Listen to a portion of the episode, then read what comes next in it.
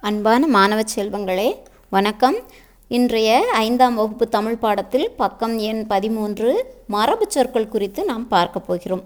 இதற்கு முன்பாக என்ன சத்தம் துணை பாடத்தில் நம் முன்னோர்கள் வ- எப்பொருளை எச்சொல்லால் வழங்கினார்களோ அதை அப்படியே வழங்குவது மரபுங்கிறத கடைசியாக பார்த்தோம். அந்த வகையில் மரபு சொற்களினுடைய வகைகளை இன்று நாம் பார்க்க போகிறோம்.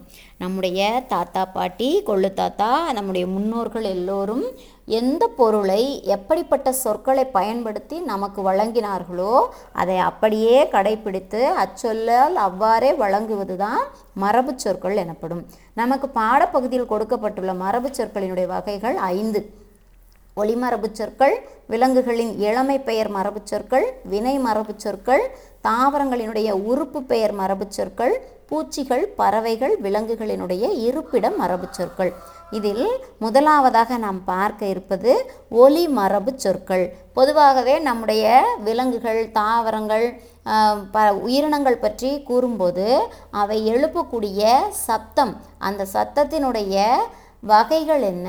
அதை நாம் என்ன விதமாக அழைக்க வேண்டும் அப்படிங்கிறத தான் இந்த பாடத்தில் பார்க்க போகிறோம் முதலாவதாக நாம் பார்க்கவிருப்பது குரங்கு எழுப்பக்கூடிய ஓசை ஒலியினுடைய அந்த மரபு சொல்லானது எவ்விதம் அழைக்கப்பட வேண்டும். நம்ம சாதாரணமாக போய் குரங்கு கத்துது அப்படி சொல்லுவோம்ல அப்படி சொல்லக்கூடாது. குரங்கு எழுப்பக்கூடிய ஓசைக்கு குரங்கு அலப்பும் அப்படின்னு நாம் கூறணும். இப்போ நாம் கேட்டது குரங்கு அலப்பும் ஓசை. அடுத்து குயில் என்ன செய்யும்? நம்ம சாதாரணமாக சொல்லும்போதே குயில் கூவும்னு சொல்லுவோம் இல்லையா? குயில் கூவும் ஓசையை கேட்போமா?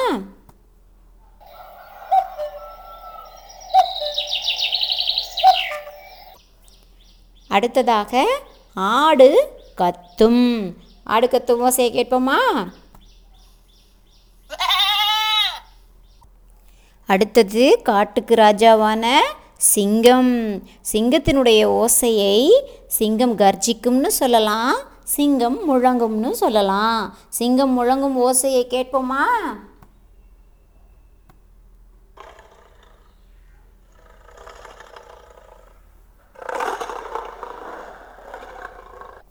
நாம் வீடுகளில் வளர்க்கக்கூடிய நம்முடைய செல்ல பிராணியான நாய் என்ன செய்யும்?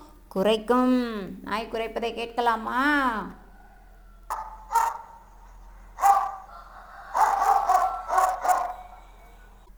அடுத்தது நம்முடைய தேசிய விலங்கான புலி. புலி என்ன செய்யும்? உருமும். புலி உருமுவதை கேட்போமா?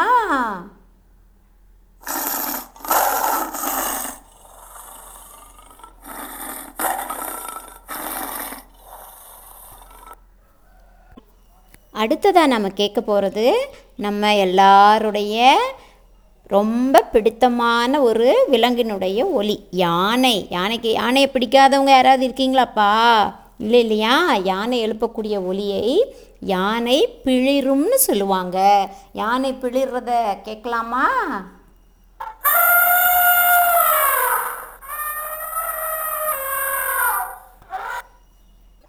அடுத்ததாக இரவு நேர பறவையான ஆந்தை எழுப்பும் ஒலி பொது பொதுவாக ஆந்தை கத்துறத என்னன்னு சொல்லணும் அப்படின்னா ஆந்தை அலரும். ஆந்தை அலறும் ஓசையை கேட்போமா?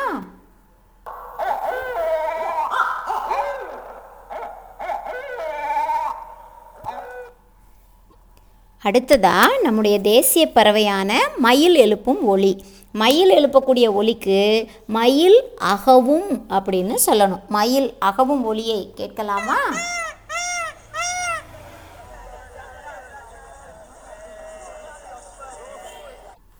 கடைசியாக நாம் எல்லாரும் பார்த்தாலே பயந்து நடுங்கக்கூடிய பாம்பு. அப்படி சீறுவதை பாம்பு சீரும் அப்படின்னு சொல்லுவாங்க. இப்போது ஒலி மரபு சொற்களை நம்ம பார்த்துருக்கோம். இனி நாம் இந்த விலங்குகள் ஒலி எழுப்பும்போது சரியான மரபு சொற்களை பயன்படுத்த பழகுவோம்.